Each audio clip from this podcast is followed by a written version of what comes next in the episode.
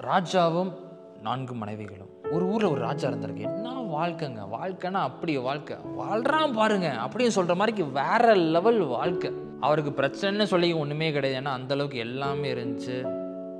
Literally வேற level வாழ்க்கைங்க ஆனால் மனுஷனா பிறந்தா அன்னைக்கு ஒன்றா செத்து தானே ஆகணும். அப்படி இருக்கப்ப இந்த ராஜா சாகிற நிலைமையில இருக்கிறப்ப நான்கு மனைவிகளை பார்த்து சில கேள்வி கேட்டார். நான்காவது மனைவி பொங்கி வழிங்க அன்பு. எல்ஓவி லவ் பொங்கி பொங்கி வலி. அவ்வளோ பாசம். ஏன்னா அந்த நான்காவது மனைவிக்கு தான் வைரம் வாங்கி கொடுக்குறது தங்கம் வாங்கி கொடுக்குறது ட்ரெஸ் வாங்கி கொடுக்குறது அலங்கரிக்கிறது எல்லாமே நான்காவது மனைவிக்கு ரொம்ப பண்ணுவார். அப்படி இருக்க அந்த நான்காம் மனைவி பார்த்து கேட்குற எம்மா சாக போகிறேன் என் கூட நீ நித்தியத்துக்கு வரியா? என் கூட நீ சேர்ந்து நீயும் சாகுறியா? அப்படி சொல்லி ராஜா கேட்க உடனே அந்த நான்காம் மனைவி சொல்லிச்சு ராஜா ப்ளீஸ் இவ்வளோ பாசம் கொடுத்து எனக்கு எல்லாம் பண்ணியிருக்கீங்களே என்ன போய் கூட சாக வர சொல்லுங்க எப்படி ராஜா? முடியாது. இன்னும் நிறையா காரியத்தை நான் வாங்கணும் பண்ணணும் அப்படின்னு சொல்லி அந்த நான்காவது மனைவி சொல்லிடுச்சு இல்லை ராஜா நான் வர முடியாது.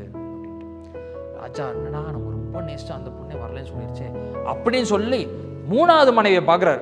ஏமா நீயாவது வரியா? இந்த மூணாவது மனைவி யாருன்னு சொல்லி பார்த்தீங்க அப்படின்னா இந்த மூணாவது மனைவியை நான்காவது மனைவியை விட கொஞ்சம் கம்மியாக தான் நேசிச்சார். ஆனால் வெளிநாட்டிலேருந்து யாரோ ராஜா வந்தாங்க அப்படின்னா இந்த மூணாவது மனைவி தான் டிஸ்பிளேவாக நிப்பாட்டுவார். இவங்க தாங்க என் மனைவி இன்ட்ரடியூஸ் பண்ணுறதில்ல இவங்க தாங்க அப்படிப்பட்டவங்க இவங்க அப்படி இப்படி இப்படி சொல்லிட்டு புகழ்ந்து தள்ளிடுவாருங்க ராஜா. அப்படிப்பட்ட இந்த மூணாவது மனைவியை பார்த்து கேட்குறாரு ஏம்மா நான் சாக போகிறேன் என் கூட நீ நித்தியத்துக்கு வரியா? என் கூட நீயும் சாகுறியா? அப்படின்னு சொல்லி ராஜா கேட்க உடனே மூணாவது மனைவி சொல்லிச்சு இல்லை. நிறைய காரியத்தை வந்து நான் வந்து இன்னும் பண்ண வேண்டியதுக்கு இன்னும் நிறைய பேர் என்னை பார்க்க வருவாங்க. அவங்களுக்குலாம் என்னுடைய என்னை பற்றி நான் இன்னும் டிஸ்ப்ளே பண்ணணும். என்ன எனக்கு இருக்க டேலண்ட் எனக்கு இருக்க திறமை நிறைய பேர் காமிக்கணும். என்னுடைய தன்மை என்ன? நான் நிறைய பேர் காமிக்க என்னால் வர முடியாது. ப்ளீஸ் விட்டுருங்க. அப்படின்னு சொல்லிட்டு மூணாவது மனைவியும் சொல்லிடுச்சு. இப்படி போய்கிட்டு இருக்கப்ப டக்குன்னு ராஜா ரெண்டாவது மனைவியை பார்த்து கேட்குறா ஏமா நீயாவது என் கூட வரியா? ரெண்டாவது மனைவி யாரும் சொல்லி பார்த்தீங்க அப்படின்னா அவர் தும்முனா உடனே கேர்ச்சி எடுத்து கொடுக்குறது. அவர் விக்கல் வந்தால் உடனே தண்ணி எடுத்து கொடுக்குறது. அவர் பசிச்சா உடனே சாப்பாடு. உடனே சாப்பாடு. இப்படி கொடுத்துட்டு இந்த ரெண்டாவது மனைவி அவர்கிட்ட அவங்கள பார்த்து ராஜா கேட்குறேம்மா நீயாவது என் கூட வந்து வரியா? நான் சாக போகிறேன் அப்படி சொன்னோடனே எங்கள் அம்மா சொல்லிடுச்சு. ராஜா ப்ளீஸ் நீங்கள் எது கேட்டால் நான் செஞ்சுருக்கேன். எதுனா அவங்க குறை வச்சிருக்கான் இல்லை. எல்லாமே செஞ்சுருக்கேன். ஆனால் இந்த ஒரு தடவை மட்டும் ப்ளீஸ் சார் ஒரே ஒரு தடவை. இதை மட்டும் என்னால் செய்ய முடியும் நான் கல்லற வரையும் வரேன். குழி தோன்ற வரையும் நான் வரேன். கீழே கூட இறங்குறேன். ஆனால் ப்ளீஸ் என்னால் அவங்க கூட செத்து நித்தியத்துக்கு வர முடியாது. சுக்கு நூறாக உடஞ்சு போச்சு ராஜாவோட இருதயம். என்னடா பண்ணலாம் அப்படின்னு சொல்லி யோசிச்சுட்டு இருக்கப்ப தூர்ந்து ஒரு சத்தம் நான் வரேன். நான் உன் கூட வரேன் ராஜா. நான் உன் கூட சாகுறேன். செத்து நித்தியத்துக்கு வரேன். டக்குன்னு ராஜா திரும்பி பார்த்தா அதான் முதல் மனைவி. இந்த முதல் மனைவியே எதுக்கு தான் கல்யாணம் பண்ணுறதோ தெரியல. அப்படி தான் வாழ்ந்துருந்தாரு எல்லோ வி லவ் அந்த முதல் மனைவி மேலே கிடையாது. அப்படி தான் இருந்தார்.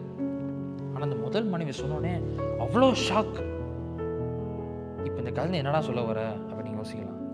நம்ம எல்லாருடைய வாழ்க்கையிலுமே நான்கு மனைவிகள் இருக்காங்க. நான்காவது மனைவி நம்முடைய பாடி. பாடிக்கு அவ்வளோ கேர் சூப்பராக ஹேக்கர் பண்ணுறது தப்பு கிடையாது. நல்ல மோதிரம் போகிறது தப்பு கிடையாது. நல்ல செயின் போகிறது தப்பு கிடையாது. வைரம் போகிறது தப்பே கிடையாது. சூப்பராக டிப்டாப்பாக ட்ரெஸ் பண்ணுறது எல்லாமே பண்ணுறது தப்பே கிடையாது.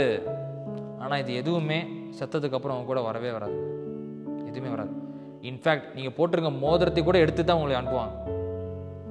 மூணாவது மனைவி நம்மகிட்ட இருக்கிற ப்ராப்பர்ட்டிஸ் பொசிஷன்ஸ் வீடு காரு பங்களா எல்லாமே whatever you name it எல்லாத்தையுமே அடிக்கிடலாம்.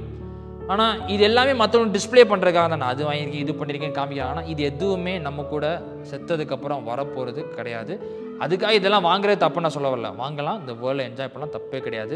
ஆனால் ப்ரையாரிட்டி இங்கே தான் கொடுக்கணுமா? நம்பர் டூ நம்முடைய ஃபேமிலி மெம்பர்ஸ் நம்முடைய ரிலேட்டிவ்ஸ் நமக்கு ஆபத்துன்னு வர்றப்ப அம்மா அப்பா கூட இருப்பாங்க. நமக்கு ஒரு உதவி வேணும் அப்படின்னு சொல்லி இருக்கிறப்ப கூட பங்க இருப்பாங்க. நமக்கு ஏதாவது ஒரு தேவை அப்படின்றப்ப ரிலேட்டிவ்ஸை போகலாம். ஆனால் யாருமே நித்தியத்துக்கு அப்புறம் அவங்க கூட வரப்போகிறது கிடையாது. அப்போ இந்த முதல் மனைவி யாருங்க? கரெக்ட் ஆத்மா முதல் மனைவி தாங்க ஆத்மா எத்தனை பேர் உங்கள் ஆத்துமாக்கு சோறு போடுறீங்க? ஆத்துமா தான் உலகத்துக்கு அப்புறம் நித்திய நித்தியமாக தேவனோட கூட வாழப்போகுது. ஆனால் அது எங்கே வாழப்போகுது அப்படின்னு டிசைட் பண்ணுறதுக்கான சாய்ஸ் உங்கள் கையில் தேவன் கொடுத்துருக்கிறார். மனிதன் உலகம் முழுவதையும் ஆதாயப்படுத்தினாலும் தன் ஜீவனை தன் ஆத்மாவை நஷ்டப்படுத்தினாலும் அவனுக்கு லாபம் என்ன? அதான் என்ன சொல்கிறாரு நான் பெரிய கோடீஸ்வர கோடீஸ்வரனாக இருந்தாலும் படைச்ச தேவன் யாருன்னு எனக்கு தெரியாமல் நான் இறந்து போயிட்டேன் அப்படின்னா நான் வாழ்ந்த வாழ்க்கை வேஸ்ட்டு கொஞ்சம் யோசித்துப்பா நிறைய பேர் ஒரு கன்ஃபியூஸ் இருக்கும். உலகத்தப்ப இன்னொரு வாழ்க்கை இருக்க போதாடா? அதெல்லாம் சும்மாடா அப்படின்னு நினைக்க தோணும். ஆனால் கொஞ்சம் யோசித்து பாருங்களேன். உலகத்துக்கு அப்புறம் இன்னொரு வாழ்க்கை இல்லை அப்படின்னா இந்த வாழ்க்கை வேஸ்ட்டுங்க டக்குன்னு யாரா போய் கத்தி எடுத்து குத்திட்டே வச்சுக்கோங்களேன். இந்த உலகத்தில் நீதியே கிடைக்கல. அப்போ அந்த அந்த அந்த அதுக்கான அந்த காரியத்துக்கான நீதி எங்கே போய் கிடைக்கும்? எப்படி தான் கிடைக்க போகுது? அதுக்காவது கண்டிப்பாக நித்திய ஜீவன் ஒன்று கண்டிப்பாக இருந்துதா ஆகணும். ஸோ இன்னைக்கு ஒரு சேலஞ்சாக எடுத்துக்கோங்க. உங்கள் ஆத்துமாக்கு சோறு போடுங்க. என்னடா சோறு எப்படிடா போடுது நல்ல கேள்வி. உட்காரணும் தேவ பிரசனத்தில். இன்னைக்கு இருக்கிற பெரிய பிரச்சனையே தேவ பிரசனத்தில் உட்காரதாங்க ஒரு மனுஷன் மட்டும் உட்காந்துட்டான்னு வச்சுக்கோங்களேன் கண்டிப்பாக கன்ஃபார்மாக வாழ்க்கை மாறும். சூரியனு கீழே உட்காந்து இந்த ரொம்ப நேரம் உட்காந்து என்ன ஆகும்?